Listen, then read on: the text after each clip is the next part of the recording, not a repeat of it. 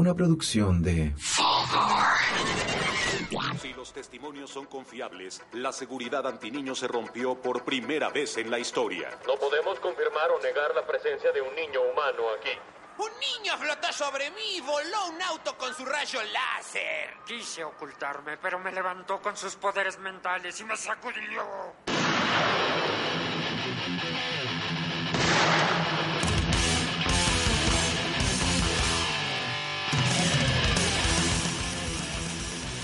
Hola, hola, hola. Sean todos muy bienvenidos a un nuevo capítulo de Quantum Astronomy. Oh, parece que me llegó un retorno muy fuerte que me dejó medio... Mira, bueno. Échale la culpa a eso. ¿Ah? Échale la culpa a eso. No es que venga con caña ni un poquito drogado. Como pueden ustedes escuchar, Luis ha vuelto de la ciudad del pecado. La ciudad del jale. Exactamente. Del mentolatum, perdón. Antofagasta. Oye, tuve miedo en esa ciudad. Que decía, si los pacos acá andan jalados, me tienen que callar, los buenos deben ser unos golems, así como unas piedras brígidas. Más duro que sándwich de baldosa. Sí. Oye, como siempre me acompaña mi amigo y compañero en esto, Simón Ángel, astrónomo experimental de, lamentablemente, la Pontificia Universidad Católica, el origen de todo el mal. Pero cuando éramos chicos no sabíamos que era la cuna de todos los problemas que están actualmente. No, imagínate cuántos problemas nos hubiéramos ahorrado por no entrar a la Católica, no tener el ramo teológico, ahora no tener el estigma de la Católica sobre nosotros. No haber compartido sala con los ingenieros. La alternativa en ese momento era Buchef. Que... Bueno, a ver un datito.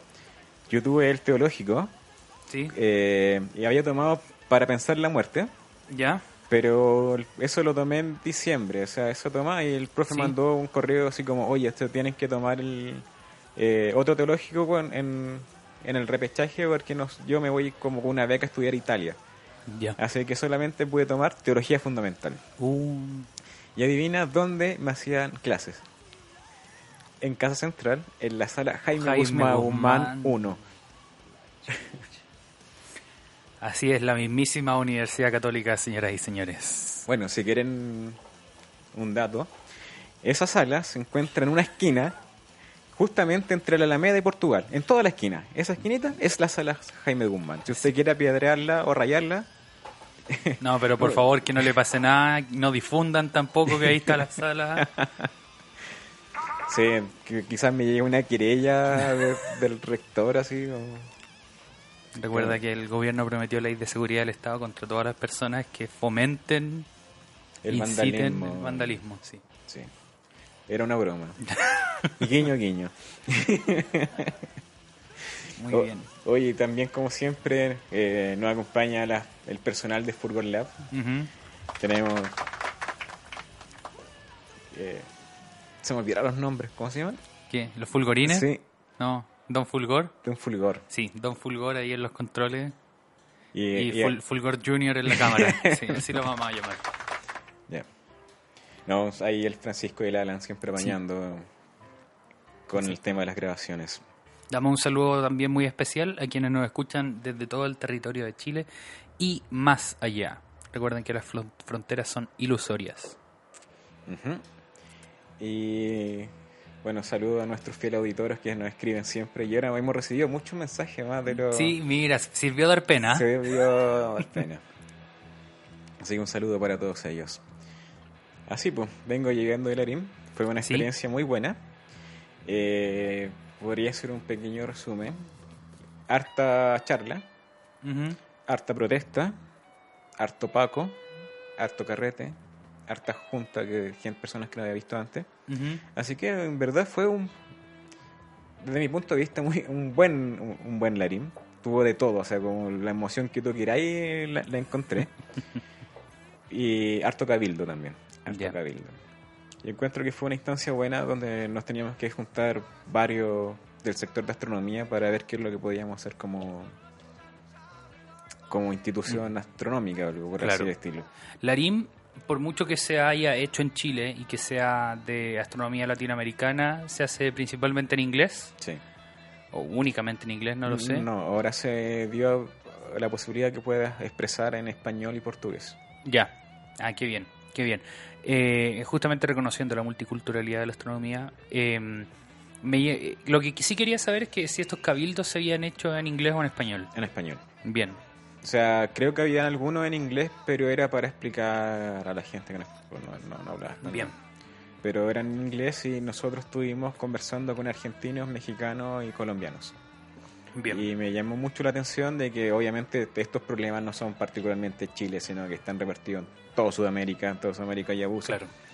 Pero nos decían que fue bueno como los que nosotros fuimos los primeros en despertar así, ¿cachai? En dejar esta cagada y manifestarse ya de esta forma. Así que los otros probablemente van a llevar esa semillita de revolución para allá a tratar de solucionar los problemas de sus países. Pues eso es lo bueno, porque decían de que se trataban de enterar de qué pasaba acá en Chile, pero lo veían por medio de la prensa, pues, y la prensa mostraba una versión muy, muy mala de esta cuestión. Así que los profesores de historia en los siguientes años tienen que mencionar siempre de que los pacos y la prensa estuvo en contra siempre del movimiento. Por supuesto. Y que explicar por qué Carol Dance tenía que chuparlo. Eso también es parte. Oye, ¿sabés que van a tener que explicar un montón los chistes de por qué los chalecos amarillos son chupapicos o no van a dejar picos sin chupar? Oh, como el perrito Rucio. Eso, el Rucio Matapaco. O sea, el Rucio Matacapuchas, sí. Matacapucha. Qué rabia. Esto en contexto. Una figura dentro de las manifestaciones en Chile es el Negro Matapacos, un perro negro, por eso el nombre, que estuvo participando en las manifestaciones estudiantiles, debe haber sido entre el 2010 y 2016, algo así, sí. Y se ha vuelto un ícono de las protestas en Chile, de estas en particular. Entonces, un artista reaccionario que no tenía ideas propias, más allá de reaccionar a otras ideas, hizo el Rucio Matacapuchas, que aparte de ser increíblemente clasista y racista, no es nada original, porque está reaccionando a la idea del Negro Matapacos, y además está incorrecto porque existen también perros rubios en las protestas. Sí, hay un análisis bien bueno de por qué los rubios, o sea, por qué los perros, perdón, no los rubios, se unen a los manifestantes de las protestas, que se asimila a la actitud de una manada de perros, una manada de lobos cazando.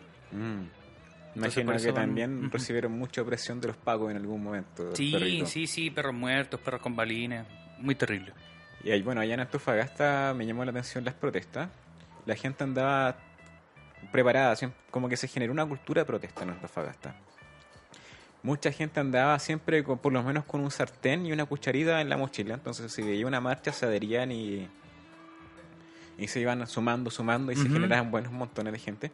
Habían personas que llevaban incluso comida de perro y agua en las mochilas para los perritos. Los perritos apoyaban harto las marchas. En todas las marchas yo vi siempre algún perrito metido dando vuelta. Y también se organizaban cuando llegaban los pacos, donde se pasaban los datos, se mandaban mensajes así como los pacos están en tal parte, y cuando llegaban los pacos, por lo general la gente se movía y estaba en otro lado haciendo barricadas. Lo que sí, en un momento la presión de los pacos fue mucha y la gente empezó a reaccionar y lo hizo retroceder a los pacos. Y parece que ahí fue cuando se incendió el hotel donde me estaba quedando. Pero eso fue cuando tú ya te habías venido. Sí, el día después que me había mandado a Antofagasta. Porque yo estaba en medio estaba en el campo de batalla, sí, estaba en pleno centro y estaba como a la vuelta de la comisaría de los pacos. ¿Dónde te estabas quedando o dónde fue la convención? Donde yo me estaba quedando. Ya. Bueno, que tampoco digamos que era tan lejos de la cuestión. No, si el centro de Antofagasta no es tan grande tampoco. Claro, es como que yo me habría estado quedando en el Euro y la manifestación había sido en la Moneda. Así como una diferencia en Santiago. Son como 2 kilómetros, 1,5 kilómetros de distancia. Menos de 2 kilómetros. ¿Menos? Póngale unas 8 cuadras. Sí, por ahí. Eso. Pensando que las cuadras en Antofagasta son más chicas que en Santiago. Ya. Y claro, yo salía del hotel y era como Silent Hill, así hubo entre humo y lacrimógena. Y tú veías cada esquina tenía su propia fogata. Había esa cultura. ¿Y por qué se quemó el hotel y todo eso? No tengo idea. O sea, me imagino que las lacrimógenas, por ejemplo, son bien inflamables. Así que puede haber sido desde que un paco tiró la cuestión y cayó ahí, o que sea intencionado, no tengo idea. Hasta donde sea hay 2 motivos. Primero, la lacrimógena que se lanza con escopeta sale caliente. Y segundo, el mecanismo que activa la lacrimógena es pirotécnico. Así que estos factores pueden hacer que una lacrimógena genere un incendio. Sí, pues sí, son muy calientes. Pues sí, cuando las apagan, el agua hierve. Así, sí. Tienes que tomarlas con guantes si no te quemáis. Pacos culiados y la están tirando al cuerpo. Pues, bueno. Y eso es lo otro que íbamos a hablar. El tema de la... que están disparando al cuerpo no solamente lacrimógenas, sino que están disparando balines. Sí. Y... puta, estos balines, de acuerdo al último análisis que hizo la Universidad de Chile, sí, no son los reglamentados que deberían ocupar, que son mayormente de goma, porque esos deberían golpearte, hacerte un hematoma lo más y rebotar. Sí. Pero estos hueones le están dando, es como 20% goma y el otro era de estos compuestos de silicato, sí, con plomo. Entonces estos silicatos, que es el compuesto principal del vidrio, les da mucha dureza, y el plomo les da mucha masa para que agarren mucha inercia y penetren. Porque se habían fotos en el Parque Bustamante donde los balines penetraban el árbol. Y esos árboles de allá son súper duros, pues. A mí el balín que me llegó, me llegó un balín, estoy bien. Sí, fue en el hombro, fue rebote, nada grave. La sección eficaz de Simón es muy grande, así que las probabilidades son... Era muy probable, sí. Más la gravedad. Ayuda también ahí. Dos cosas, sí. Bueno, yo lo abrí y por dentro se veía que era un poco brillante. Era como abrir una piedra preciosa, un mineral, así que tenía efectivamente brillitos. Claro, o sea, si le ponís plomo y cosas así, la toxicidad también aumenta. Además, sí, tanto el plomo, el plomo es de los metales más tóxicos que existe para el cuerpo humano, y el dióxido de silicio ha sido catalogado por algunos estudios como potencial cancerígeno también. Sí, pues de hecho... ¿cacháis la historia de Patterson? No. Fue una persona que empezó a estudiar meteoritos, como para cachar el acuerdo de la composición, determinar como la edad de la Tierra, si no me equivoco. Yeah. Y cuando empezó a analizar las muestras, encontró que tenían demasiado plomo. Y empezó a ver dónde empezó a ver la contaminación. Y empezó a cachar que había plomo por todos lados, como que todo estaba ultra intoxicado con plomo. Y la primera cuestión que se viene a la mente era obvio que las bencinas tenían plomo, todo tenía plomo, ¿cachai? Los juguetes de los niños eran soldaditos de plomo, las tuberías por algo se llama plomería porque estaban hechas de plomo.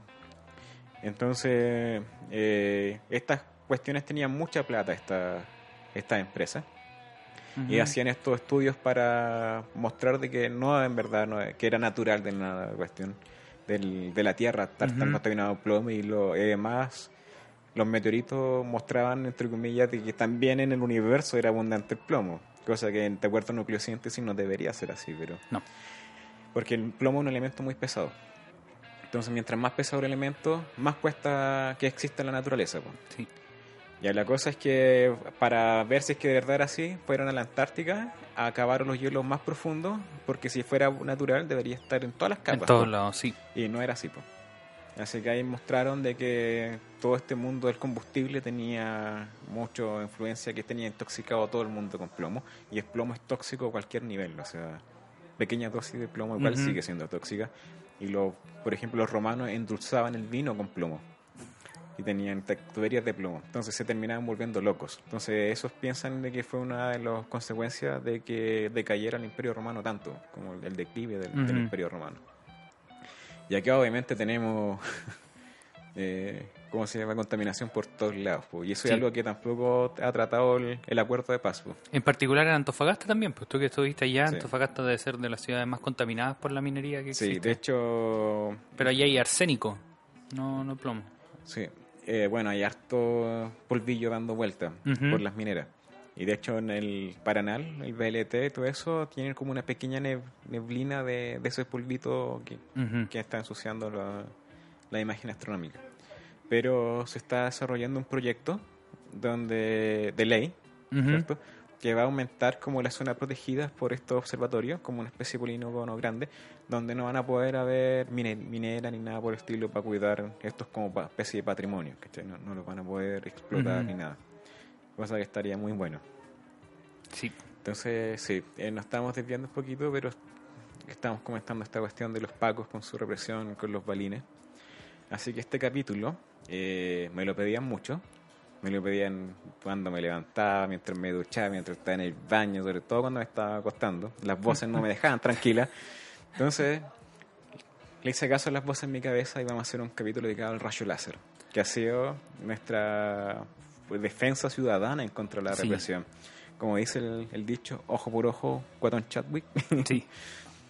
Ahora, pucha, es que Gonzalo Blumen no tiene una característica tan clara como Andrés Chadwick. Pero igual es un nefasto culiado. Sí, que... sí, eso no se lo quita. Bueno, entonces, ojo por ojo por ojo, Blumel culiado. Oh, esta canción no rima. Claro. Piñera, chupa el pico.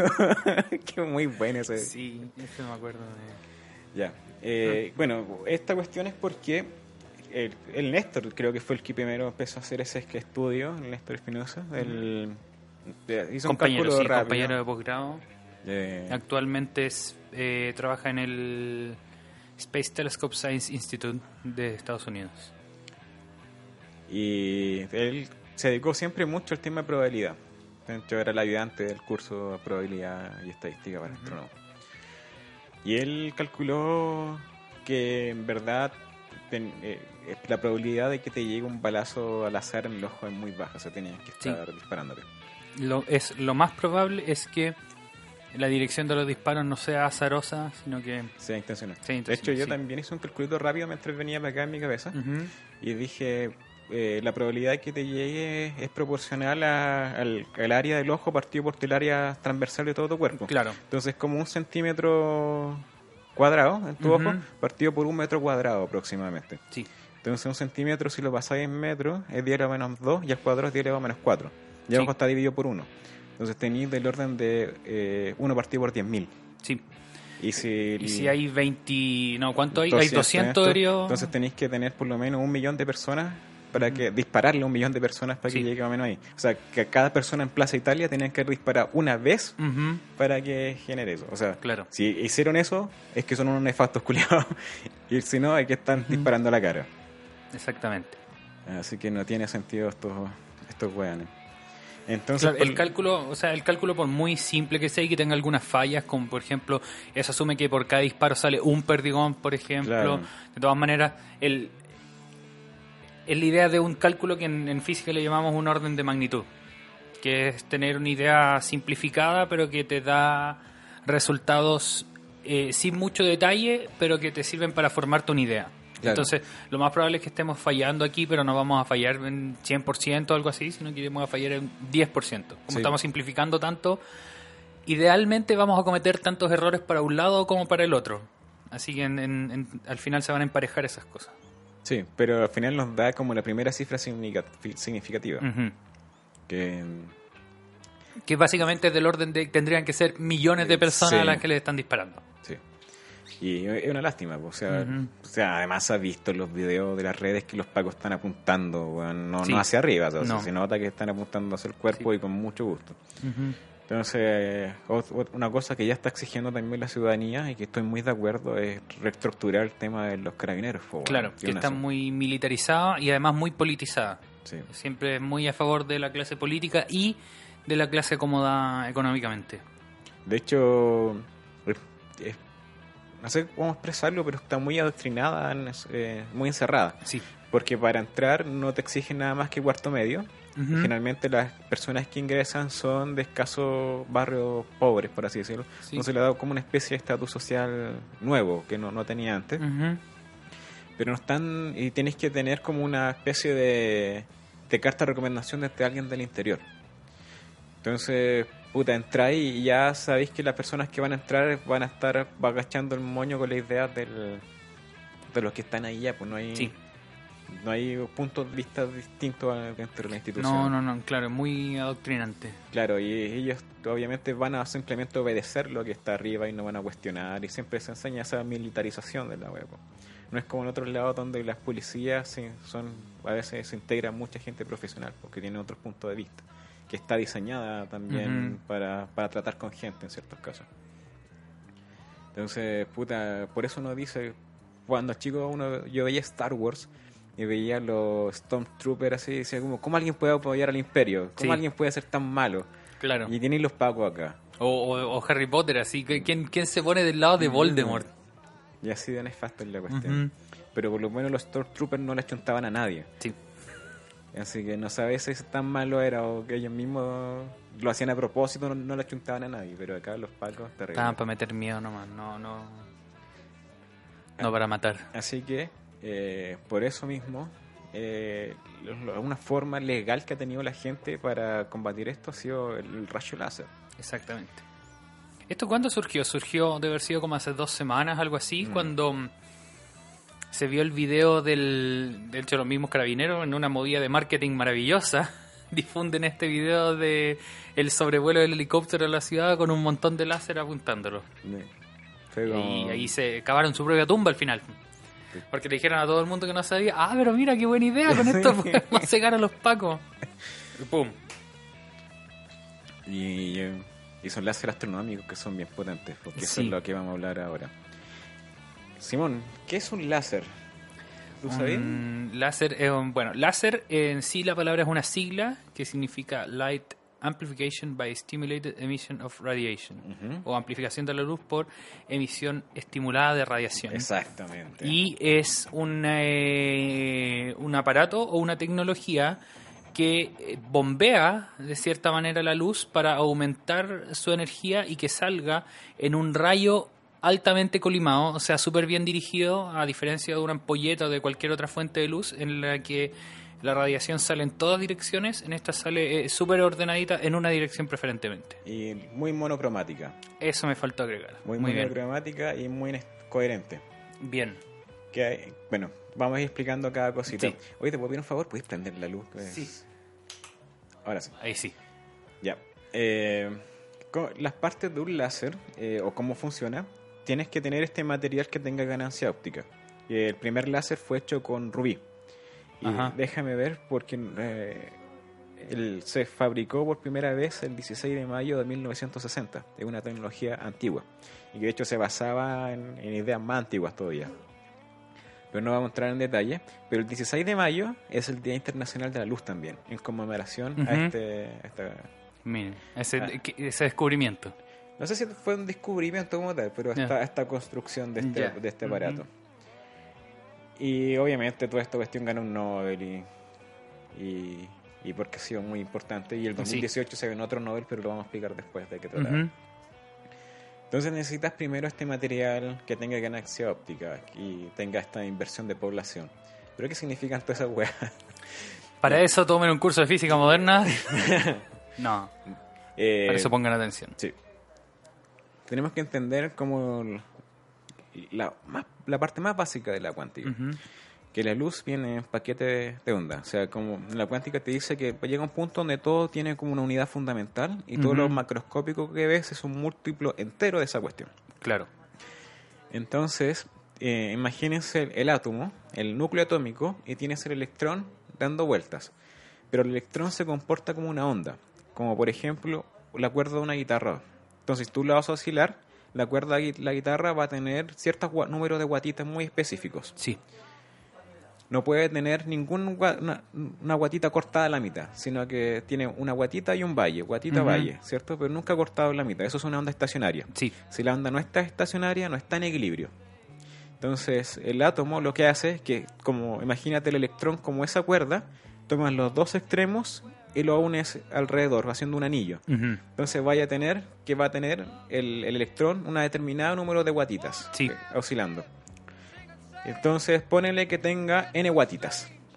Sí, con n cualquier número entero positivo. Y después, si tú vas al siguiente estado, va a tener que tener n+1. Y entre medio no puede existir nada, porque va a decaer algún estado de estos estados de equilibrio.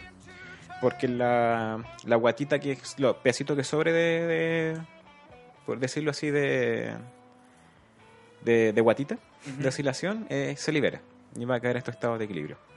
Entonces, resulta que para pasar desde un orbital, ¿cierto?, que tenga n guatitas a que tenga n+1 guatitas, necesitáis una luz muy específica. Para que le dé justo la energía para que pase el siguiente. Para que pase, o cuando este baje, también va a emitir este mismo fotón. O sea, para subir un estado más excitado necesita comer luz, y cuando quiere bajar va a emitir cierta luz. Entonces, si tienes un material que tú le estés dando energía para que estos átomos se exciten, después todos empiezan a bajar y van a emitir una luz siempre del mismo color. Porque todos los átomos son iguales y van a estar bajando del mismo estado excitado al mismo estado basal. Entonces, ¿qué es eso? Necesitáis este medio de ganancia óptica con inversión de población. ¿Qué se quiere decir inversión de población? De que la normalidad no es el estado más base, sino que necesitáis que sea el estado excitado sea como lo normal, por así decirlo. Entonces, ¿cómo hago eso? Generalmente se hace pasar electricidad a través del material, y eso excita el material, o prácticamente con alguna luz. También lo excitan así.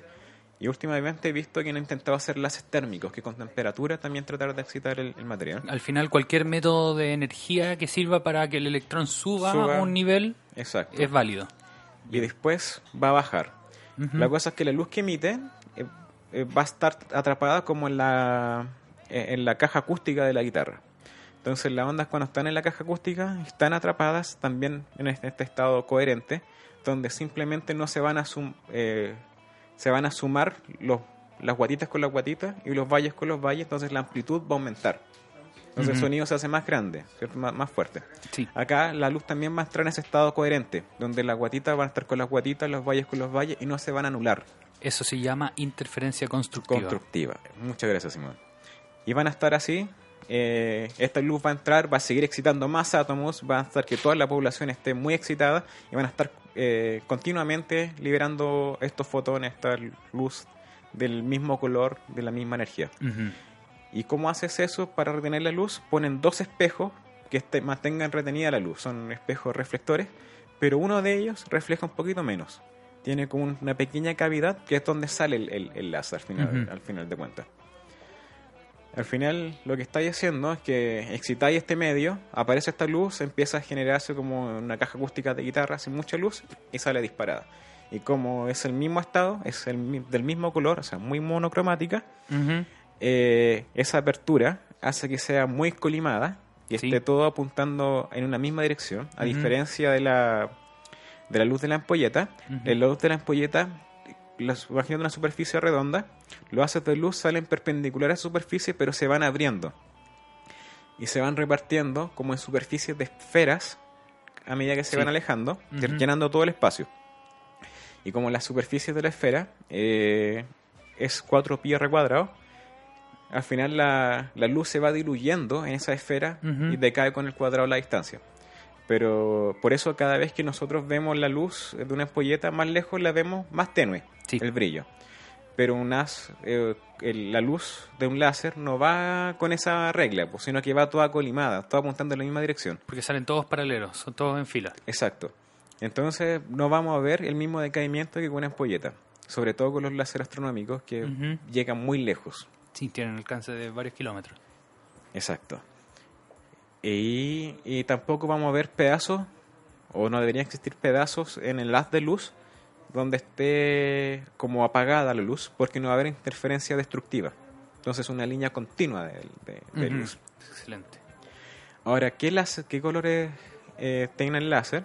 Va a depender del material y obviamente de la energía que tengas que darle. El más común es rojo, que se usa en las presentaciones. Es más inofensivo.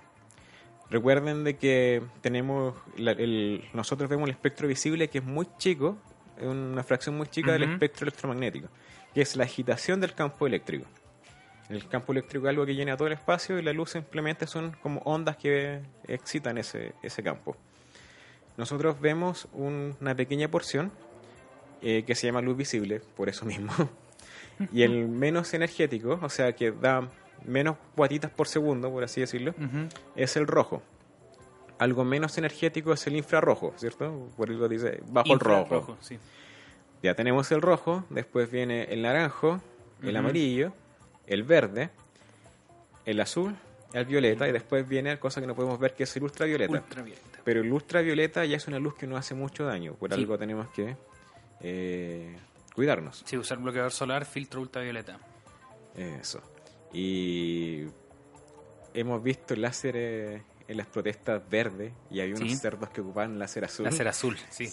Desquiciados. Pero ya vamos a explicar de qué trata eso, de la potencia y los peligros que pueda tener el láser.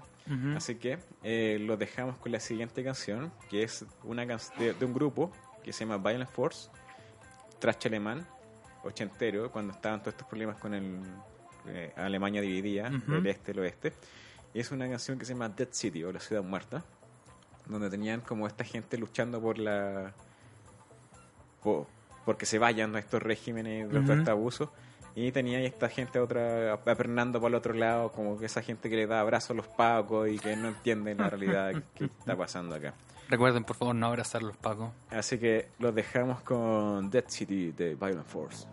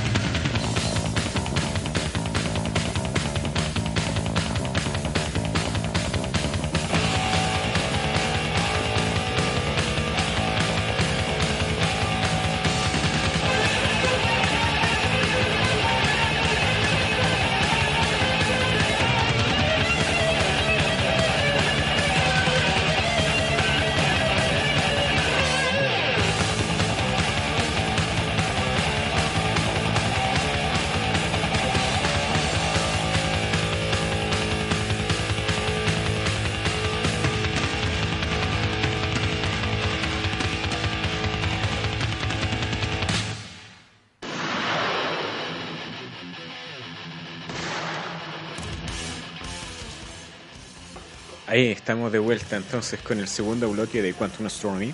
Oye, esta canción, Serial Killer de Violence, la que está sonando ahora, no la anterior.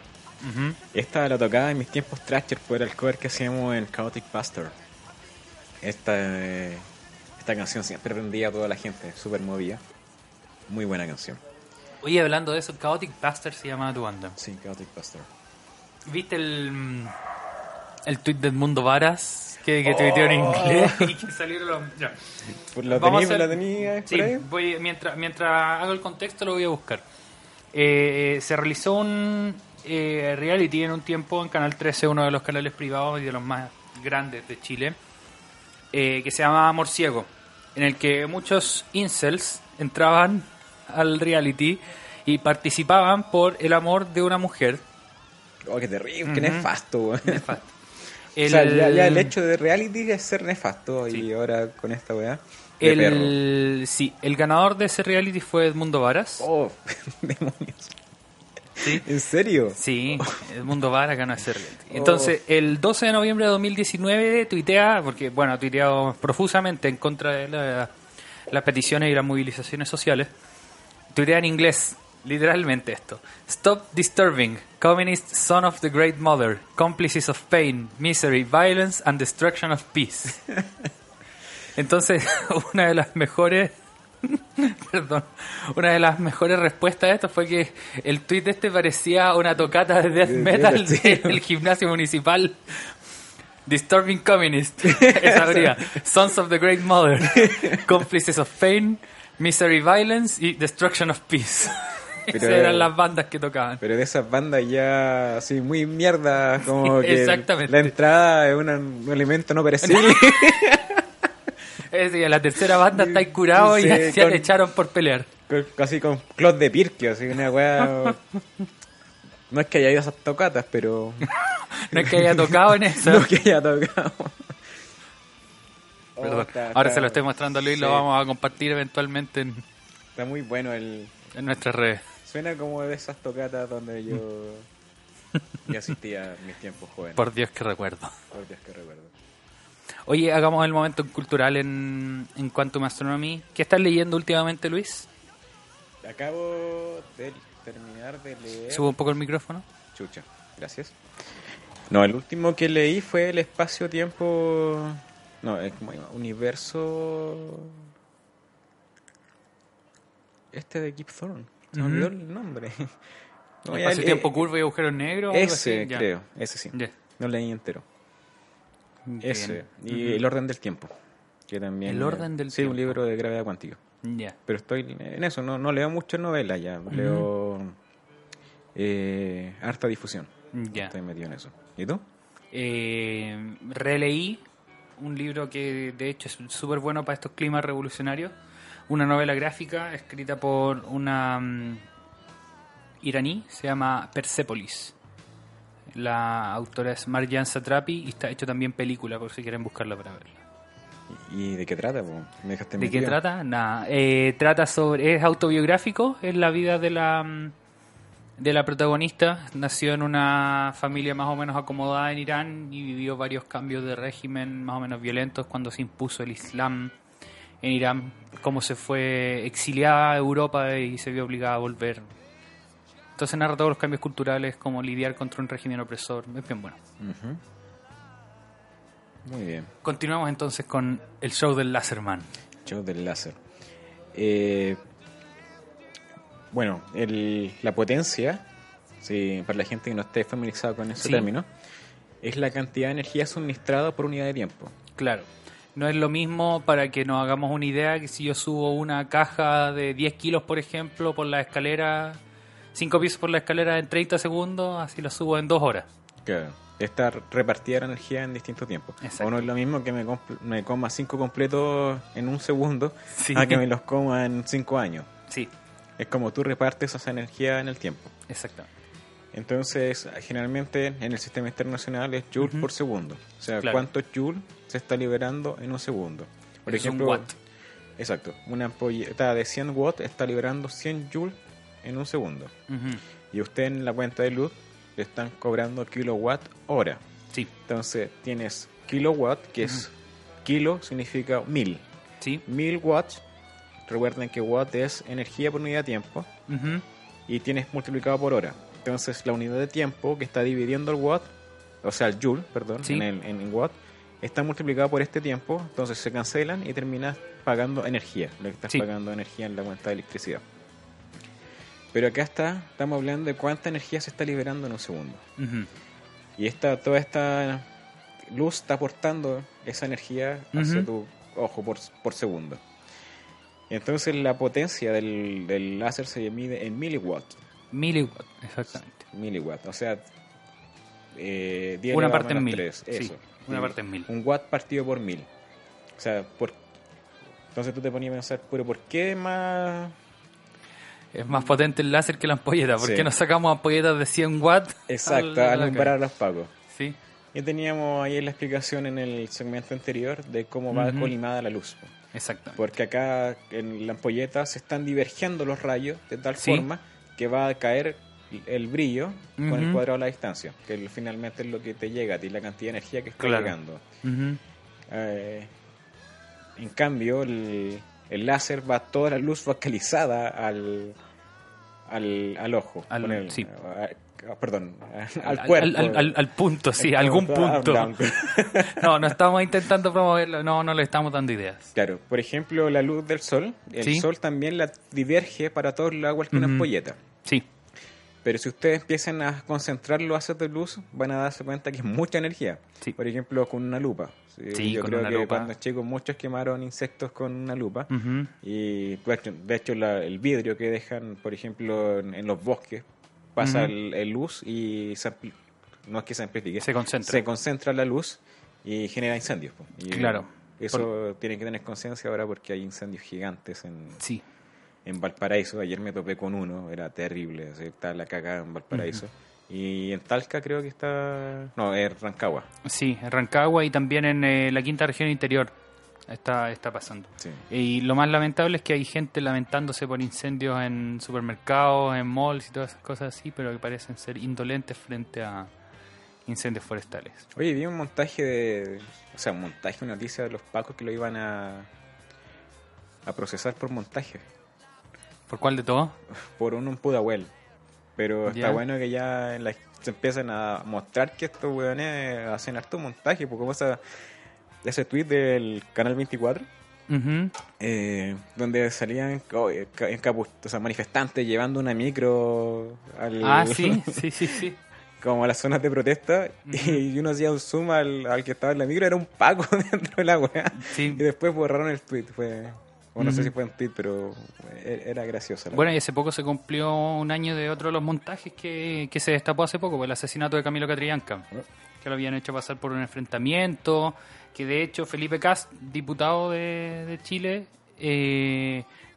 afirmó el día posterior a eso que había visto fotos de cómo habían quedado los vehículos de los pacos, que había sido un enfrentamiento muy duro. Hasta el día de hoy estamos esperando esas fotos. Es lo mismo que dicen de acá de los manifestantes. Uh-huh. ¿Cuántos pacos heridos dijeron que habían? Uh-huh. Más de 1000 pacos. Y tanto, sí. Y en verdad no era así la wea, pues. No. O esa mina la que le llegó la bomba molotov, pues. La paca, sí, también, sí, fue raro, porque vi, no corroborado la cuestión, pero lo vi, uh-huh, en redes sociales, de que la mostraron en el hospital así como ocupando muy bien sus músculos faciales, sin ninguna, riéndose, que no está entubada y tenía comprometidas las vías respiratorias. Claro, porque las quemaduras también son súper infecciosas, entonces tienes, uh-huh, que estar como la gente, si van a ver eso, tienen que estar como con mucha medida de seguridad encima. Claro. Le llevan flores, que son como focos infecciosos que están pasando por todos lados. O esa cuestión de la mina, la paca también, que le pegaron los mismos... Ah, sí, que le pegaron los mismos pacos, sí. Ahí quedó. Nadie dijo nada. Silenciado. Porque era reconocer que golpeaban indiscriminadamente a la gente, o que eran reconocer, muy hueones. Sí, bueno, también. O reconocer que la paca estaba ahí de infiltrada, sí, haciendo algo. Pero igual, a la paca la terminaron llevando al hospital militar y con atención de primer nivel y, sí, todo el tiempo. Y acá, uh-huh, a la gente le pegan palos en la cabeza, uh-huh, y no les pasa nada. O cuando las van a socorrer, los pacos lo impiden. Como que lo que pasó ayer, que lamentablemente no pudieron salvar a este chico Abel de Maipú. Sí. Y que terminó muriendo, lamentablemente. La chica que le estaba haciendo del SAMU, uh-huh, le estaba haciendo primer auxilio, le llegó, sí, un balín en la, sí, le llegó un balín en la pierna. Y que ya habíamos hablado de que no eran de lo legal. Reglamentarios, sí. Que de hecho, incluso los reglamentarios están catalogados como armas poco letales o menos letales. Estos que se salen de la norma, ya lo hemos visto, pueden ser derechamente letales. Sí, no, esas cuestiones, si te llegan en la cara, no solamente te comprometen los ojos, sino, uh-huh, que tenía un montón de fracturas probablemente en, sí, en la zona del cráneo aledañas, uh-huh, al ojo. O sea, el dolor debe ser pero infernal, weón. No me lo imagino. Por lo mismo. Entonces, si ustedes apuntan los ojos, perdón, algún objetivo con el láser, uh-huh, está enfocando todos esos watts de potencia a ese ojo, ¿cierto? Te, sí, está... te está dando joules de energía por segundo. La cosa es que tenemos watts de muchas potencias. Láser, perdón. Sí. Perdón. Entonces, hay potencias, por ejemplo, de láser de 1 miliwatt a 5 uh-huh. miliwatt. Y esos son muy peligrosos. De hecho, hay una clasificación que debería venir estipulada en su láser. Sí. Que mide el qué tan peligroso es. Sí. Hay 4 clases, la 1, la 2, la 3 y la 4. Estas están subdivididas en clases. Tenemos clase 1, clase 1M, clase 2, clase 2M. Uh-huh. Después te vas a clase 3R, 3B y después clase 4. Clase 4, olvídate. Peligro, yeah. Peligro. Eso es para hacer operaciones de córnea o de retina. ¿O no es más industrial? No, yo incluso peligro de incendio y daño sobre la piel. No, son los láseres que están en los laboratorios abajo en física. Yeah. No, olvídate. De hecho, hay una historia de un alumno que quedó ciego por esos láseres. Porque están fuera del espectro visible, entonces son invisibles. Yeah. Entonces pensó que estaba mal el láser, se agachó para mirar, perdió el ojo. Bueno. Entonces tiene los clase 2, los clase 1 son, obviamente no se recomiendan mirar, ¿ya? Pero no provocan como mucho daño. ¿Eso sería los rojos? ¿Los de presentación? ¿O no necesariamente? Es que esos están como entre el 1M y el 2, por lo que tengo entendido. Ya. Que esos, si los miráis mucho rato, obviamente te van a hacer problemas. Uh-huh. Pero el láser astronómico están entre el 2M y el 3R. Y el 3, el 3 ya son algo peligroso, o sea... Uh-huh. Si tú miras esa weá, obviamente te va a generar algún daño en el ojo. Y algunos tienen una clasificación antigua que en vez que 3R le ponen 3A, pero prácticamente es casi lo mismo. O sea, olvídalo. Si tú quieres a alguien, no le apuntes con el láser en el ojo. Bien. Pero si odias a alguien, quizá muchos láser apuntando en la misma cara puede ser peligroso. Claro. Entonces no solamente puede cegar, sino que pueden quedar a largo plazo también consecuencias. Uh-huh. Pero sí, los pacos, como tú decías, te ocupan el visor, claro. El visor que los protege un poquito, pero un poquito. Claro, porque la luz se dispersa un poco en el visor y más que le llegue la luz directamente al ojo, le genera una pantalla verde encima. Okay. Pero la luz que al final se difunde dentro del material del visor debe ser ¿cuánto? ¿10%? Y el resto, el 90%, igual pasa. Bueno, digamos que otro 10% se refleja y el 80% pasa.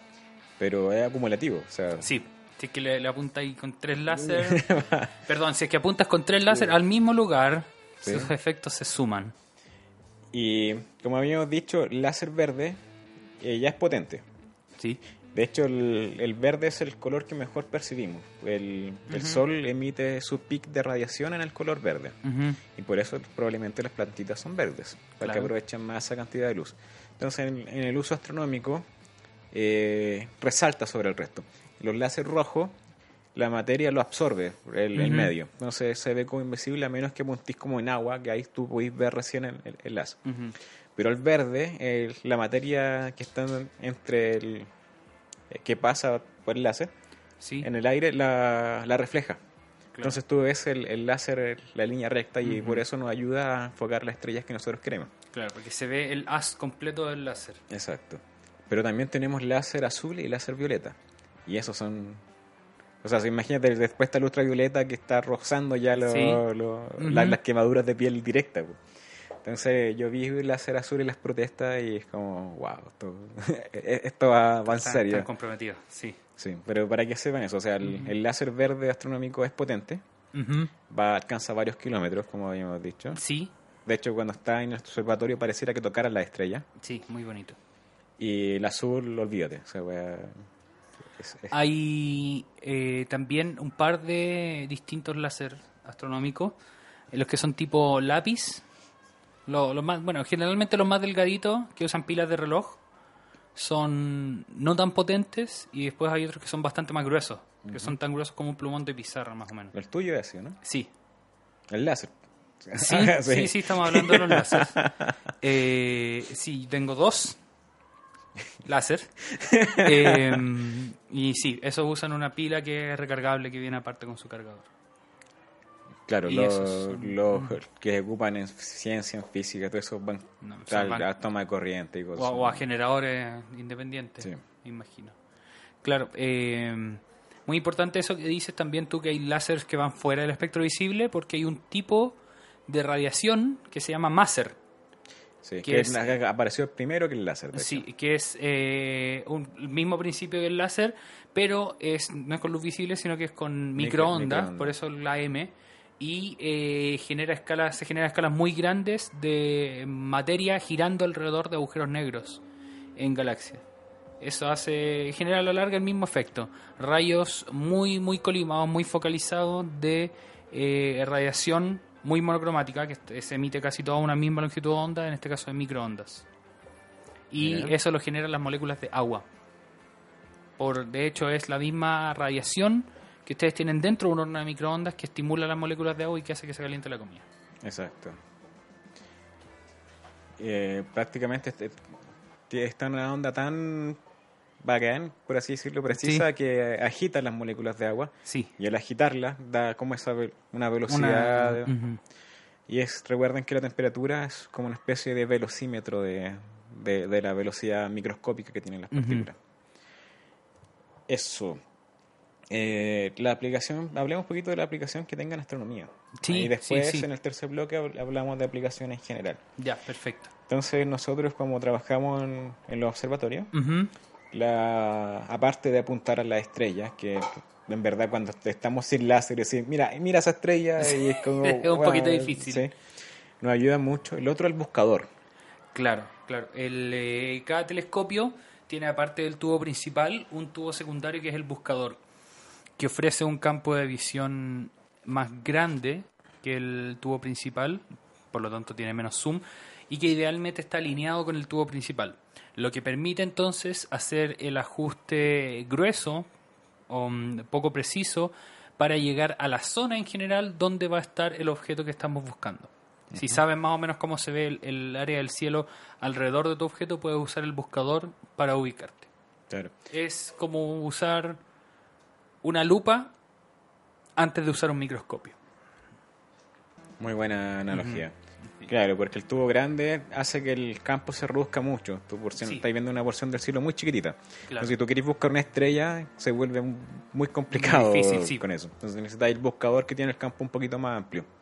Y de hecho está el truco que tú lo ponías en la base de ese telescopio chiquitito que está al lado, ese buscador, y aparece la línea, se va hace directamente la estrella, y después tú lo puedes mover cómodamente con el control del telescopio y lo dejáis casi alineado. Exacto, es una guía al final, porque muchas veces el telescopio queda en una posición que es un poco incómoda para poder observar, incluso por el buscador. Entonces se le pone el buscador en donde ustedes pondrían se le pone el láser donde ustedes le pondrían el ojo al buscador, y así entonces pueden apuntar con el láser hacia donde está apuntando el telescopio.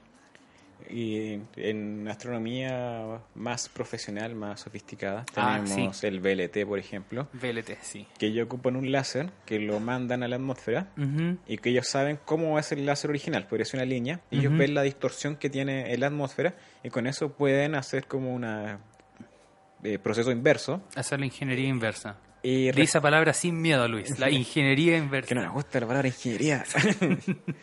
Ya. aplicáis el proceso inverso y puedes limpiar más la imagen haciendo corrección atmosférica. Uh-huh.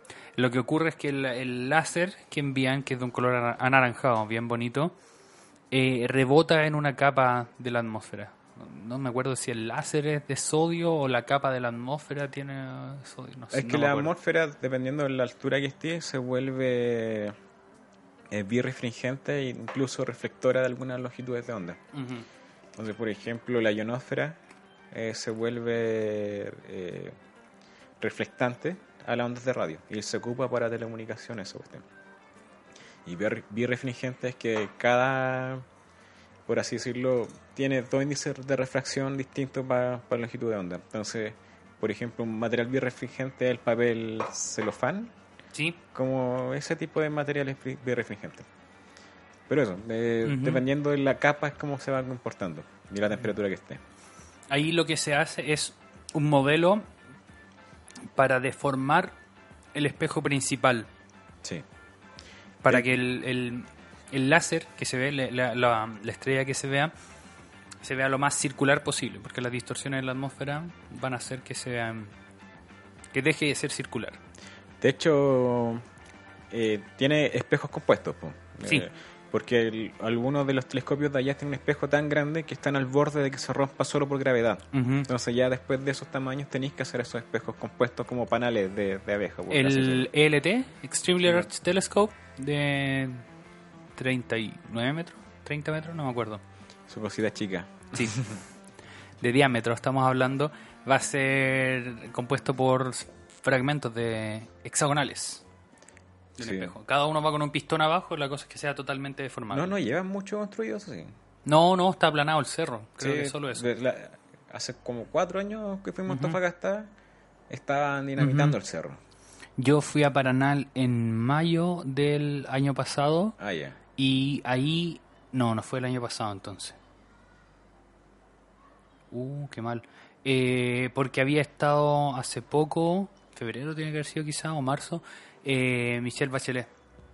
Ahí, porque ella estuvo en la ceremonia donde dinamitaron el cerro para aplanarlo y ahí comenzaron a construir. El cerro Armazones, que está a unos kilómetros del cerro Paranal, donde está el VLT. Y es bacán porque tú estabas en Paranal y tú veías al este y veías el volcán que es frontera con Argentina. No recuerdo el nombre. No me acuerdo tampoco. Pero si tú veías al oeste, ves el océano. Ves el mar. Entonces ves el ancho de Chile. Sí, muy bonito, muy bonito. Por cierto, con esa tecnología de los láseres se pueden conseguir imágenes que tienen calidad mejor que las del telescopio espacial Hubble. Así de hecho. Porque si bien el Hubble tiene la ventaja de estar sobre la atmósfera, entonces no tiene esta distorsión que los telescopios tratan de evitar con el láser, el tener un espejo mayor permite también tener mejor definición. Por un límite que existe, un límite de resolución, que es cuánto detalle podemos ver, que básicamente dice que qué tan chico tiene que ser un objeto para que lo podamos identificar como un objeto independiente. Claro, y si le pasa algo desde el punto de vista ingenieril, también imagino que es más fácil arreglarlo acá que allá en el espacio. Sí, como al Kepler, al Kepler no le llegó un piedrazo, pero falló uno de los giroscopios. Entonces es como que hubiera quedado cojo. No podía apuntarse mucho tiempo a un mismo lugar. Sí, y allá, bueno, el tema del movimiento, de la ley de inercia es brígido. O sea, si tú te ponías a girar, no paráis de girar hasta que una weá externa te detenga. Sí, porque no tienes de dónde agarrarte. Las leyes de Newton ahí, actuando. Sí, leyes de Newton y conservación del momento angular. Bueno, y la otra aplicación que tiene la astronomía es LIGO. Ah, LIGO, claro. LIGO, que de hecho tuvimos una charla especial en RIM de LIGO y que van a construir un nuevo telescopio que se llama el Einstein, que es como LIGO más grande y es triangular, entonces tienes 3 bracitos. Ya. Yeah. Y son interferómetros, que quiere decir que mandan 2 láseres de forma perpendicular, chocan unos espejos, se devuelven y cuando se cruzan de vuelta empiezan a hacer interferencia, ya sea constructiva o destructiva.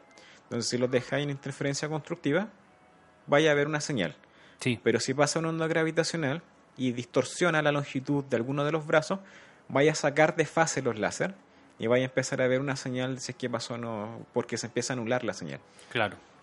Y esa es la base para detectar ondas gravitacionales y se hace con láseres también. increíble porque tienes que medir distorsiones que son más chicas que el tamaño del núcleo de un átomo. Sí, pues 1000 veces más chica que el protón.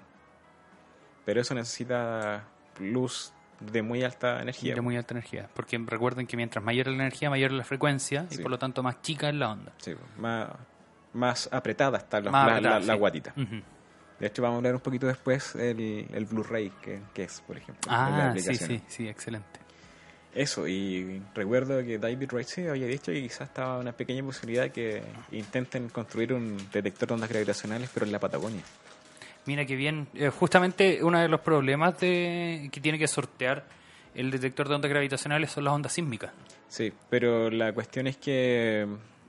O sea, tienen cuestiones antisísmicas, pero las ondas sísmicas tienen una frecuencia de onda tan distinta a las gravitacionales que no afectarían la medición como tal, como un tema más estructural.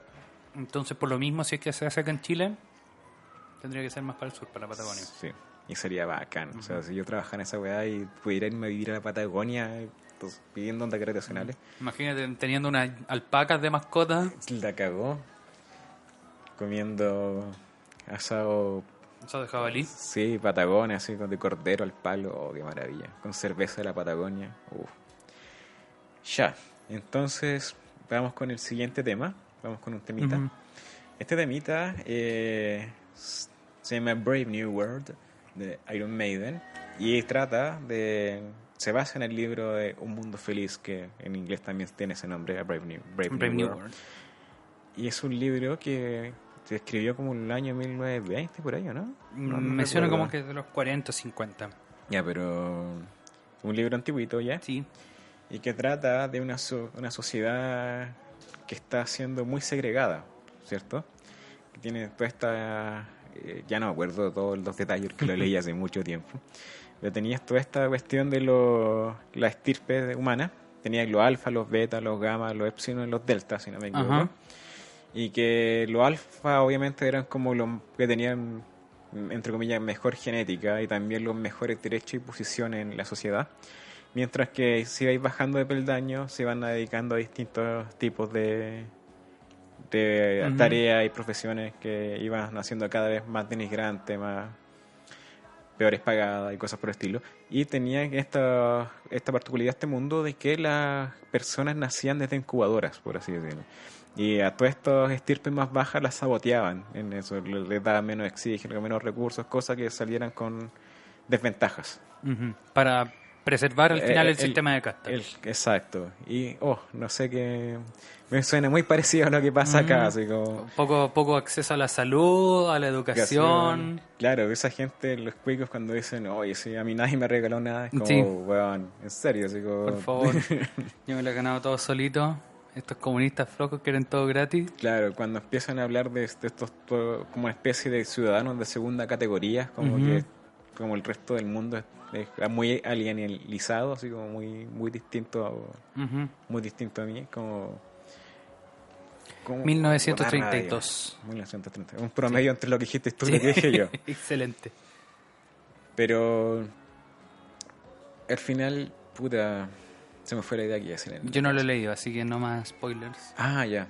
Yo leí 1984. Que también es, una distopía. Sí.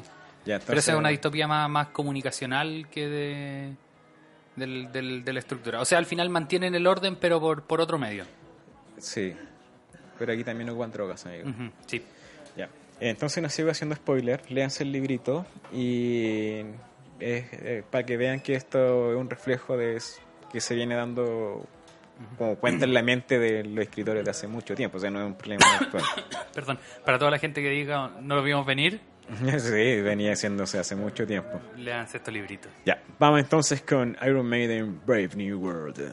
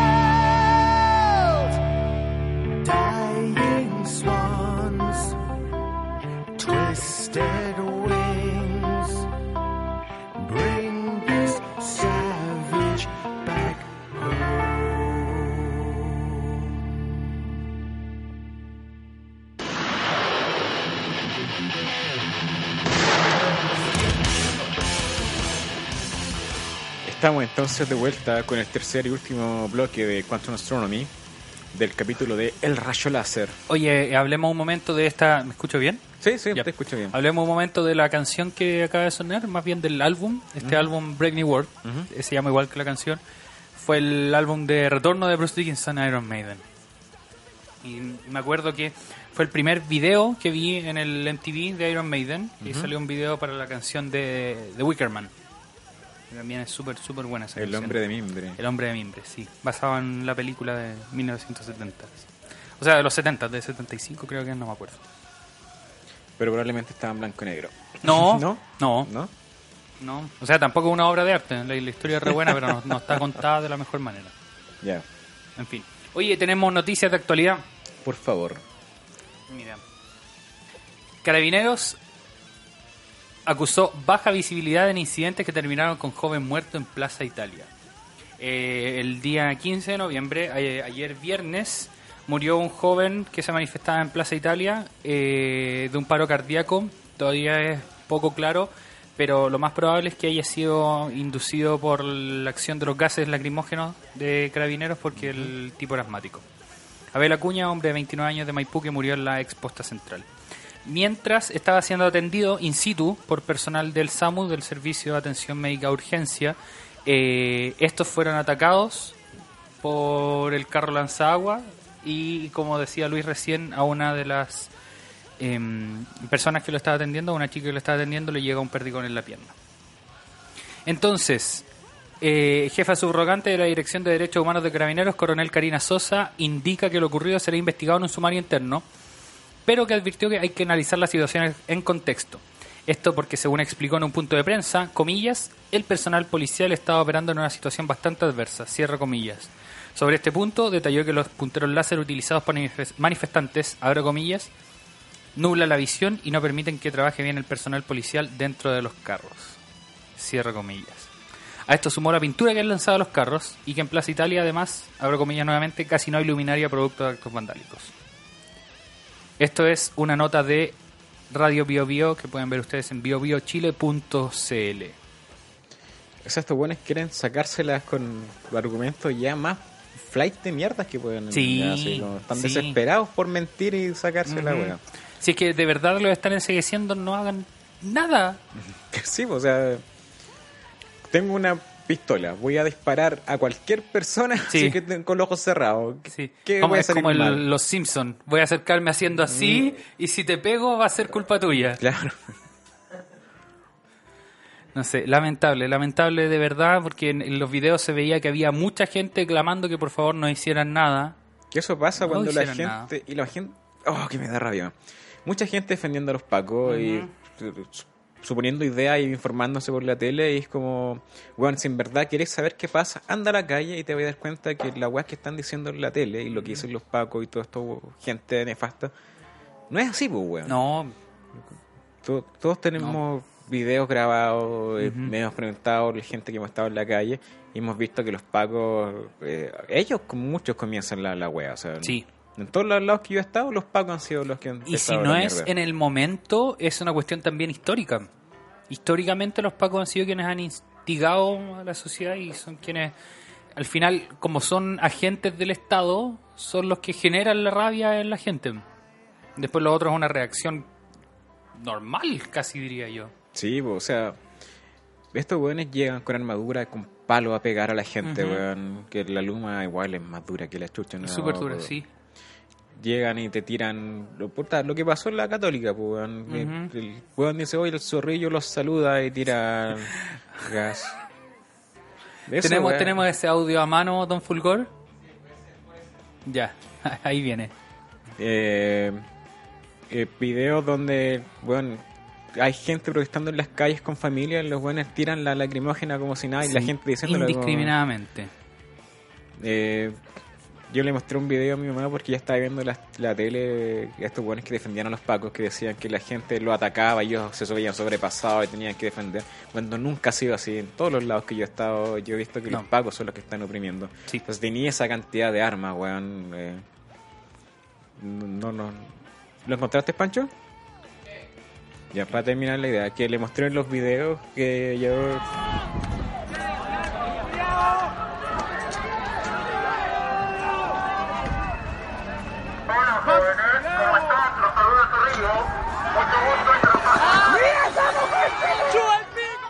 Eso ocurrió en el campus San Joaquín de la Universidad Católica, una de las dos universidades más importantes de Chile, una de las más cuicas también, y el único lugar donde el zorrillo tiene la esencia de saludar. Sí, ma. Pero, ah, conchito, madre, me da rabia, man. Y estos weones llegan y de aparte atropellan con el zorrillo. Uh-huh. Cuando hicimos la marcha por la ciencia, nos empezaron a atacar así antes que llegáramos, obviamente. Sí. Íbamos a ver por dónde. En San Francisco, más o menos. Y ahí nos empezaron a huellar. Y claro, el zorrillo, me acuerdo que salió persiguiendo, yo arranqué y uh-huh. todo. Y después veo la noticia que atropelló a una persona al zorrillo. Digo, sí. Bueno, qué chucha. Eso, para poner en contexto, fue durante el gobierno de Michelle Bachelet. ¿O fuera de este año? ¿Este año? Ah, la marcha de la ciencia este año. ¿Sí? Ah, ya, porque había un... Ya, perdón. No. Estaba pensando en marchas de la ciencia anteriores. No, esta weá fue como hace 2 semanas atrás, uh-huh. fue como antes de irme a Antofagasta. Ah, ya, ok. Y... ¿sí? Puta... También nos tiraron como una... Casi como una tormenta de lacrimógena, weá. Uh-huh. Así fue... Esfuerzo de medida, pues, y sí. No íbamos haciendo nada. Ahora... con tanta raya que tengo, en verdad, yo le tengo miedo más al disparo, efectivamente. Sí. Pero si ya con la raya que tengo, por eso no me voy como a la parte conflictiva, que si se me agarra con un paco va a quedar la cagada. Si me pongo a pelear con un paco, uh-huh. a mí me procesan con la inmersión, entonces es distinto, conmigo es distinto. Pero no ¿Por tu certificación? Por mi certificación como instructor de artes marciales. Uh-huh. Pero no quiere decir que no pueda enseñar defensa personal a la gente. Sí. Ponerme aquí con... un cursito Fulgor gratis de cómo evitar, digámoslo como defensa personal callejera. Sí, eso. Para que me acusen en el gobierno de incitar a la violencia. De incitar a la violencia. Pero lo que yo practicaba, pues, sobre todo el ninjutsu, tenía que ver mucho también poéticamente con algo que está pasando, porque era la represión de las clases militares, como en este caso sí. el samurái, sí. al pueblo, porque la gente encontraba... del campesino, se las tenía que rebuscar para poder defenderse. Claro. Entonces muchas técnicas vienen como con armas agrícolas prácticamente, y también contra armadura, que justo se parece mucho a la armadura de los pagos. Sí. Como botar gente con escudo y cosas así. Sí, y esquivar un golpe de katana, puede ser parecido a esquivar un lumazo. Exacto. No va a ser igual, pero puede existir símiles. Sí, no, y funciona. Sí. Uh-huh. Sí. Pero eso, terrible lo que está pasando, la gente no se tiene que informar por lo que está pasando en las noticias, las noticias mienten. Si usted quiere saber lo que está pasando, vaya, compruébelo usted mismo, sea como un reportero, que hace bien su pega, un reportero que hace bien su pega. Y si no puede salir, infórmese con gente que vaya a la calle. Sí, y de confianza. Y de confianza, claro. Sí, y estos pacos están como en un videojuego, así están en su salsa, jugando y... con esas historias de heroísmo y cuestiones, pero te están sirviendo al imperio, ¿eh? Insisto. Ya, vámonos a lo que nos queda, porque quiero ir a jugar Pokémon luego. Me compré el Pokémon Sword y quiero ir a jugar el Pokémon que quería jugar toda mi vida. Vámonos con los otros funcionamientos que tiene el láser. Por ejemplo, antes... teníamos el DVD que se hacía con un lector de color rojo. Claro. Pero ahora pasó nueva tecnología que es el Blu-ray, que permite almacenamiento de mucho mayor cantidad de información. Sí, debe ser 4 o 5 veces más, algo así, un Blu-ray. Es que más, yo diría. Son varios gigas. ¿Cuánto le conocí? Un DVD son 4.5 gigas, 4.6. ¿Ya? En Blu-ray me acuerdo que eran como 25, 30, algo así. De 25 a 50 GB. Depende si es doble capa o no. Sí, y es, o sea, 100 a 120 GB. Uh-huh. ¿Qué pasa? Que la longitud de onda del láser azul, que es para el Blu-ray, es mucho más chiquitita que la del DVD, que es roja, por lo que mismo decía.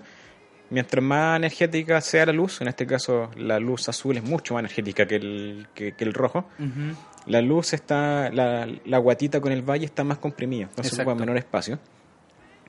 Y lo que te permite es como que estuvierais trabajando con distintos niveles de aguja. El láser como que rojo será como una aguja gruesa, mientras que el láser azul sería una agujita muy delgadita. Entonces te permite grabar más información en un lugar del mismo porte. Y también se vuelve más eficiente la lectura. Entonces, ¿en qué mejoró? Ha ido mejorando el tema del almacenamiento de datos. Y también en el tema de las telecomunicaciones, por ejemplo, el tema de la fibra óptica. Ah, claro, fibra óptica también se usa un rayito. Pasa en láser. Sí. Fibra óptica es un material que permite transportar luz. Entonces la información baja muy rápido. Claro. Y obviamente lo que tú estás haciendo es transportar láser. Sí. A diferencia de otros métodos, por ejemplo, un cable normal, un cable coaxial o un cable de corriente, lo que hace es justamente mover electrones. Sí. Mueven electrones, es una onda de electrones al final que se mueve, y eso transporta información, a la diferencia de la fibra óptica, que es luz, que se mueve, que se aprovecha de una propiedad que se llama reflexión total interna. Exacto. En que la luz va rebotando por dentro de las paredes del cablecito de fibra óptica. ¿Sabes, Luis? Esto yo no tengo idea. ¿Sabes por qué la mayoría de los cables de fibra óptica son anaranjados por fuera? Si es simplemente para reconocerlo. No tengo idea. Porque la mayoría de cables que yo he visto de fibra óptica son anaranjados. Yeah. ¿No? Si es que ustedes tienen la respuesta, no se olviden por favor de hacérnosla llegar. En Instagram somos Quantum Astronomy. Bueno, aparte que en los cables coaxiales tienes que los electrones se mueven a la velocidad de deriva, que es una velocidad mucho más chica que la velocidad de la luz. O sea, la información llega más lento, y también la señal va perdiendo intensidad por la resistencia interna del cable y cuestiones. Por algo, por ejemplo, la electricidad que se transporta a la casa tiene que pasar por ciertos transformadores para levantar el voltaje de la señal. Sí. Entonces, por eso la internet con fibra óptica es mucho más rápida, por ejemplo. Sí. El otro caso que tienes en el tema de la medicina. Tienes operaciones sin sangre, tienes tratamientos quirúrgicos, te ayuda a la cicatrización de heridas, tratamiento de piedra en el riñón, operaciones de vista, operaciones odontológicas. Y ahora o sea, la operación al ojo también es muy importante. Sí. Y el premio Nobel del 2018 que se les dio a 3 personas, 2 lo tomaron por haber hecho como el láser de alta energía más eficiente, y el otro era para ocupar el láser como pinzas. Ah, cierto. Ocupan cierto, sí. Lo que hacen es que pueden generar estructuras nanométricas muy chiquititas con el láser, como si fueran pinzas, o manipular cosas como virus y células pequeñas, ¿cachai? Y eso ha sido muy bueno para la industria de la genética y la microbiología y cosas por el estilo. Más allá que aplicaciones han logrado con eso, no tengo idea, pero sé que fue como los 90 que lo hicieron y ha sido como revolución hasta ahora. Sí, para estudiar genética también, como manipular ADN, para manipular y aislar también esas cosas, sí, muy, muy chicas, que es imposible hacerlo con una pinza mecánica, entre comillas, se hace con esto, con una pinza electromagnética. Exacto. Recuerden que la luz se comporta como partículas, esas partículas son fotones. Sí. Lo que hacen es golpear las cuestiones y ahí tú con esos como golpecitos vas levantando la cuestión. Vas manipulándolo como si fueras pinzas. En la industria tiene el cortes prácticamente. Sí, cortadora láser. Claro, guiados de máquina, ¿cierto? Que se guían casi como triangulación con láser y cuestiones. Sí. Y hacen mediciones también precisas mediante el láser. Por ejemplo, con la luna. Sí, la distancia a la luna se puede medir con láser. Y tiene como unos centímetros, como 2 centímetros, 3 centímetros de error. Y eso es muy preciso a la distancia que se está midiendo. La distancia a Venus creo que también, no estoy seguro. No, entonces tiene que ser un láser muy potente. Ya. El otro que tiene son de defensa. Tiene lamentablemente guiado de misiles. Claro. Están hechos por láser. Tiene alternativa a radares. Ajá. Que podéis detectar velocidad y cosas. Bueno, eso también se ocupa en las carreteras para medir la velocidad. Las pistolas para medir velocidad, esas son con láser. Sí. y el cegado a tropa enemiga. Oh, qué coincidencia. Sí. A ver, espérame. El guiado de misiles, eso funciona porque el misil sigue una guía térmica o algo así. Entonces el láser, o sea, se ocupa la energía del láser para calentar una superficie y eso es lo que sigue el misil. Imagino que sí. Debe ser eso, sí. Como en el Jurassic World, cuando apuntaban con el láser al objetivo y el dinosaurio... Sí, el dinosaurio. Muy ineficiente la wea. Si ya estáis apuntando a alguien con un láser, le podéis pegar un balazo y listo. Sí. No hay para qué mandarle un dinosaurio. Muy mal el guión ahí. Flojito el guión, debo decirlo. Sí. Tenéis, por ejemplo, en la ingeniería el guiado de máquinas para hacer túneles. Sí. Ahí va equilibrando. También para aplicaciones topográficas, para medir niveles de eso yo lo he visto varias veces, incluso en San Joaquín. Que lo hemos visto, sí, láser, que hay una pareja de personas con un par de trípodes, sí, y uno pareciera estar con una mira y la otra persona debe estar con un láser. Claro, y eso tiene influencia sobre la arquitectura, la arqueología, claro, y un montón de cosas. Nivelaciones de terreno y todas esas cosas. Tiene investigación en espectroscopía, interferometría láser, distanciometría. Distanciometría. Bueno, eso sí, es la medición de la distancia a la luna. Sí. En la parte comercial tiene impresoras láser, sí, los CD, los mouse ópticos, sí, lectores de código de barra. ¿Te acuerdas cuando tenías que abrir el mouse, con la bolita, la pelotita? Oh, sí. Se llenaba de grasa y de chitos y de papas fritas. Sí. Mientras jugabas Diablo. Punteros láser, como llaman, sí, termómetros, hologramas y obviamente iluminación en discoteca y espectáculo. Sí. El show láser. El hombre láser, esa apareció en el Festival de Viña una vez. No recuerdo. Es que sí, no soy muy consumidor del festival, en verdad. Menos mal. Solamente veo el humor. Y cuando va grupos como Faith en Humor y cosas. Bueno, en un año apareció el hombre láser en el festival. Si es que tienes otro punto, puedo buscarlo yo por mientras. Sí, tengo tratamientos cosméticos y cirugía estética, que van como el tratamiento del acné, celulitis, tratamiento de las estrías, depilación. Y depilación láser, cierto. Eso lo que hace es que debilita o quema el pelo. Sí. Pero creo que después no puedes salir un tiempo en la exposición al sol porque te queda muy sensible la piel. Lo más probable. El precio de la belleza. También de la vanidad. Creo que los tatuajes te los remueven con láser también. Sí, porque lo que debe hacer es destruir la capa de tinta que te queda aquí en la piel. A todo esto quiero hacerme un tatuaje. Bueno, estoy pensando en hacerme un tatuaje. Mira, al fin. Están todos tatuados acá en sí, la radio. No, bueno. ¿Pancho tiene tatuajes? Pero también está pensando en hacerse uno. Sí, mira. Lo sé. Me lo dijo por interno. Aquí está, el 2004 al Festival de Viña del Mar, Festival Internacional de la Canción de Viña del Mar, llega el hombre láser. ¿Y cuál era? A ver, aquí está. Sí, aquí dice The Clinic. Con la llegada del nuevo milenio, Canal 13 se hizo cargo del festival y prometió entregar un espectáculo de categoría internacional.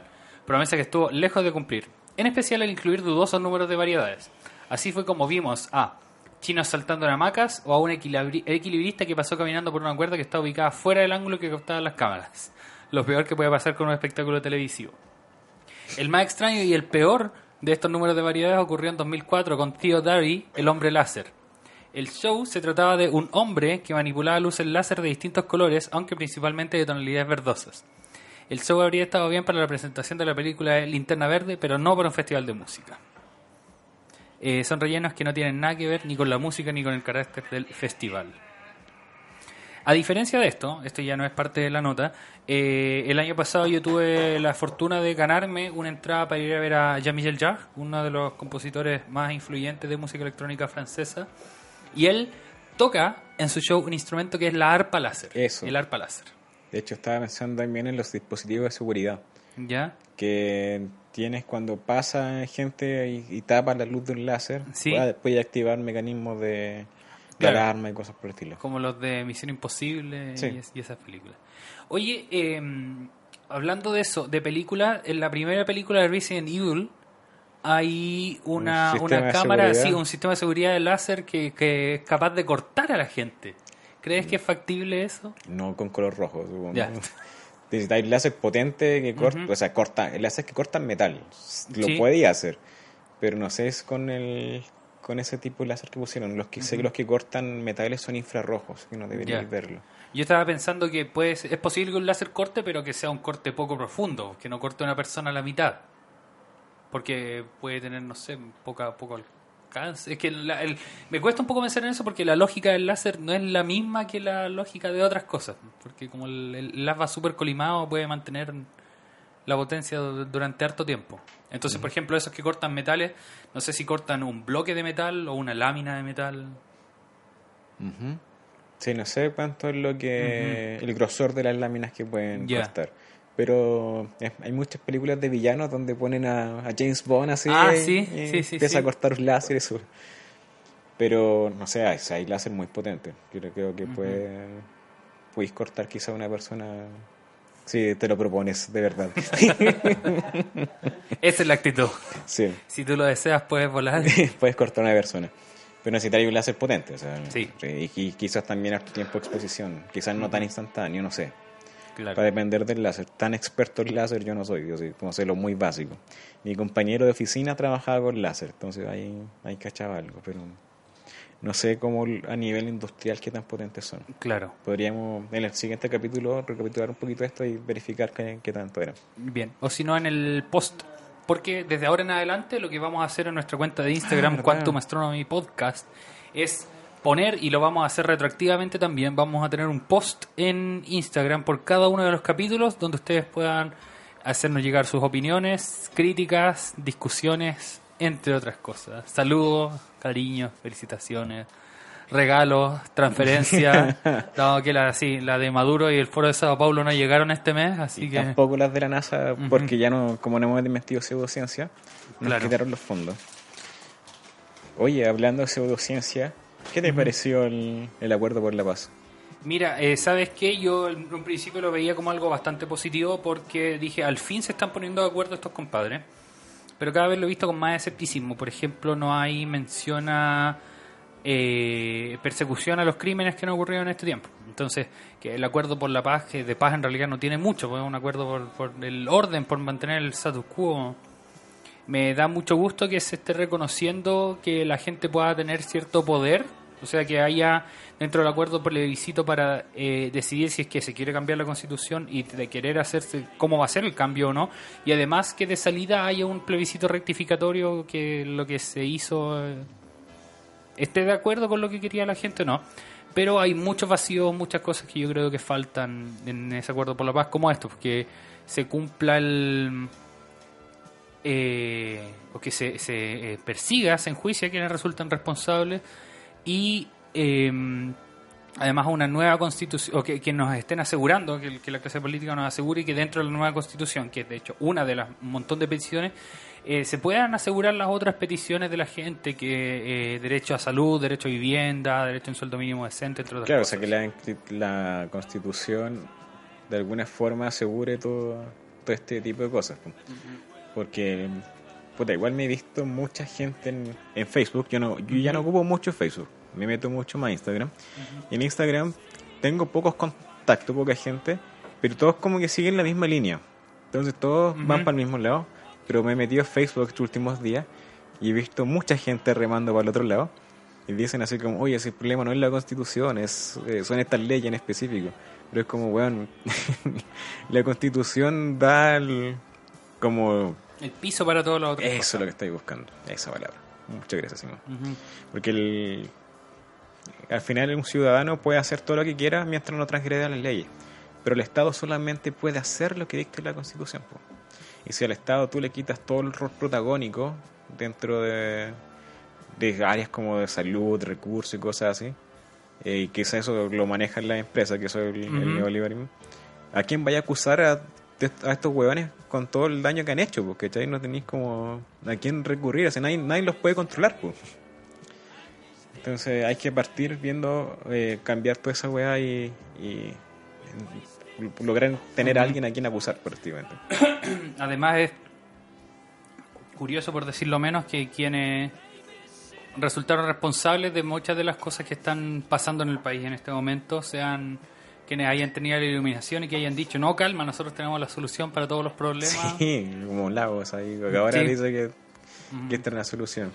Entonces, claro, si bien el acuerdo puede verse como algo positivo, tiene hartas cosas buenas, también en línea con lo que queremos darle, lo que queremos enseñarle a ustedes en Quantum Astronomy, véanlo con un ojo crítico, infórmense, busquen otras fuentes, véanlo con un poco de escepticismo también. Desde varios puntos de vista. Si exactamente.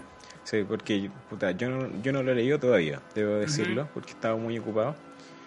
Pero, claro, habían ciertos puntos que vi en redes sociales que estaban comentando y venían con varias letras chicas. Así que sí, hay que estar al ojo al charqui y vamos, quizás podemos abrir una pequeña discusión en este mini foro que se ha abierto del capítulo. Exacto. Recomiendo mucho en Twitter, hay gente que está haciendo con distintos grados de experiencia varios análisis bien interesantes. Yo justamente de ahí me he informado de análisis de gente que yo considero de confianza más que de la fuente de primera fuente, porque como dice Luis, claro, no he tenido oportunidad de leerlo y muchas veces estos documentos están escritos en un lenguaje que es propio de lebuleyo o del mundo del derecho, que mucho tecnicismo. Veces, sí, mucho tecnicismo. Entonces está súper bueno que gente análoga a nosotros, que esté también en difusión, pero difusión de leyes, esté haciendo análisis digeribles para la población. Bueno, un acuerdo que llegamos como la Sociedad Astronómica Chilena, era como científicos ser una especie de legislador, por lo menos con nosotros como somos astrónomos, con la parte numérica. Claro. Mucho se discutió sobre, por ejemplo, las ecuaciones que ocupaban para determinar el valor del pasaje de micro, que está en la página del grupo de expertos y nombre reculeado. Y era una basura, pues, bueno, así, era un polinomio que no se mostraba ni siquiera de dónde salían los coeficientes polinomios. Era una cuestión que tenían pegado, así, copiado y pegado, con distintas tipografías las ecuaciones y no justificaban nada. Y ese era el documento oficial, así como había líneas que estaban cortadas, así ni siquiera se podía leer. Entonces, en una revista, obviamente, esa weá te la tiran por la cabeza y te dicen, como me estoy cuidando. Pero como la gente estaba tan despolitizada, estos tipos hacían y deshacían y nadie los revisaba. Amparados por el Estado. Y ahora lo que me llamó la atención es que la gente está reaccionando y entendió que la política no es lo que se venía viviendo desde los 90, porque yo también sentí parte de eso, que sentía que la política era como cierto bando acusaba de cuánto robaba el otro y el otro acusaba de cuánto había matado, y era un vicio y en verdad la política parecía que tratara de esa wea, así como que teníais que agachar la cabeza, abanderarte con algo, hacer vista gorda a lo malo que hizo tu político y tirarle mierda al otro. Pero la política no es eso. No. Que le hayan ensuciado a todos estos weones es distinto, y que para que no siga ocurriendo este tipo de weas hay que meterse en política. Por supuesto. Hay que opinar, ¿no? Y sobre todo la gente que tiene mucha educación, ¿para qué estudias tanto si te vas a quedar callado? Eso es algo que... Sí, si tenemos ese privilegio hay que aprovecharlo. Y hay una responsabilidad también. Sí. O sea, tenéis que hablar por la gente que no tuvo esa posibilidad. Un gran poder conlleva una gran responsabilidad. Exacto. Entonces, bueno, de hecho, pasa en comedia que siempre es malo reírte con alguien que esté debajo de ti. Pero alguien transversal... Porque eso que está debajo de ti es muy relativo y también va a depender incluso de la cultura donde estés. Sí. Pero algo que es transversal en todos lados que he visto es que todos se ríen de los políticos, porque están tan mal posicionados en todos lados son tan corruptos que siempre te vas a poder reír de un político y nadie se va a ofender por eso, porque todo el mundo lo odia, es el enemigo en común. Entonces, ¿cómo has hecho tan mal tu trabajo de que todos te odien? Y que cuando haces algo, una weá bien, te aplaudan porque es lo mínimo que hiciste, es como... Sí. Es como los papás que no dan la pensión. Claro. O sea, está tan mal visto los hombres como papás, que el que lo hace, lo que debería hacer normalmente, lo aplaudes por ser buen papá. Y es como, bueno, es lo mínimo que tenéis que haber hecho. Así. Ya. Entonces, para finalizar, porque quiero ir a jugar Pokémon, lo remarco, los vamos a dejar con una canción de Violence nuevamente, que es una de las bandas que más influyó en mí cuando yo era chico. Pero este álbum está vetado de Spotify, porque es muy político y muy revolucionario. De hecho, este álbum se llama Oprimiendo a las Masas. Y la portada son personas que con brazos gigantes que los tienen sostenidos en la cabeza. Hacía mucho, como que le están apretando el cerebro. Entonces, ¿de qué habla esta canción? Habla exactamente de lo que está pasando acá. Es brígido como todas esas canciones punky de metal, que ahora tienen mucho sentido. Claro. Entonces, mira lo que dice el último párrafo de esta canción. Dice: este virus de mi intención es infeccioso, tu tierra es mi carnicería. Obviamente resultados de muerte, soy la cara fea, la propagación de la enfermedad. Estoy oprimiendo, violando la vida, hago lo que me plazca. Y pagas el precio, estás perdido sin brazos para luchar. Si se le da la columna vertebral por odio, ¿te acobardarías o te levantarías y dirías: oprimiendo a las masas, no, no a mí, oprimiendo a las masas, esto nunca debería haber sido, oprimiendo a las masas, para ser libre me debo levantar, oprimiendo a las masas, para vivir contenido, este tipo de mentalidad debe morir? Y es exactamente más o menos lo que está... Clarito lo que está pasando ahora. Así que lo dejamos con esa canción y luego vamos a añadir un extra de canción si es que le gustó a esta banda, que se llama Officer Nice, que es otra canción que me gusta mucho, que es también de este álbum, que significa como el buen oficial. El Paquito bueno. Que retrata esta caricatura del Paco gringo, en este caso, que se cree muy bacán, pero es muy abusivo. Y que él, que en su mundo de fantasía, se cree como una especie de guardián de la ley, de su patria, pero se está dando cuenta que es un conche su madre. Calcado lo que pasa acá. Sí. Así que los dejamos con estas canciones y síganos en redes sociales. Sí, sigan en Fulgor Lab. Sí. Sí. ¿Le hacemos spoiler? Que va a empezar a grabar con cámaras quizás ya al siguiente. Quantum Astronomy se puso con unas cámaras para grabar acá. Y vamos a empezar a tener nuevas como secciones y cosas con estas cámaras. Excelente. Vamos... No, dejemos ahí el spoiler con eso. Recuerden entonces seguirnos en redes sociales, Quantum Astronomy Podcast en Instagram, Luis es Strange Pulsar, el Fulgor es Fulgor Lab, yo en Instagram y en Twitter también, que estoy recientemente un poco más activo, S.A. Ángel con AA y un guión bajo al final. Eso, muchas gracias y recuerden, apunten con mucha responsabilidad, guiño guiño. Que estén bien, cuídense.